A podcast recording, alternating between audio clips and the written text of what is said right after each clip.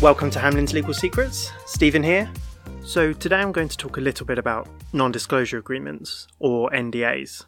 NDAs are often misunderstood and considered by many to only be the type of document used by wealthy or famous individuals to protect their private life. However, NDAs can often form a crucial level of protection for businesses in the protection of their important information. So, what kind of information can an NDA protect? Well, NDAs are designed to protect private and confidential information from becoming public. This can relate to items such as trade secrets, your business plans, or even deals which are currently in the stage of negotiation and not yet ready for public consumption. When you are drafting or using an NDA, there are certain things which you will have to be very clear about.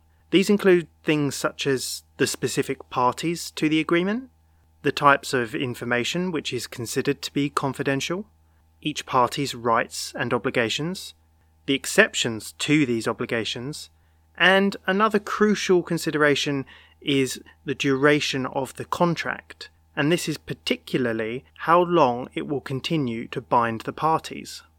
So, when would you usually enter into an NDA arrangement? For a business, this can be at lots of different stages of their growth, and you shouldn't be fooled into thinking just because you are a startup that an NDA isn't going to be valuable. It can be crucial in protecting your new idea or concept which you believe is going to add value to your business and customers. So, NDAs can be a very valuable tool, and drafting something which is appropriate can be crucial in that first layer of protection within your business. So, if you want more information or advice about drafting NDAs, or you want us to review one before you enter into it, then please get in touch with me at podcast at hamlins.com. Thanks for listening.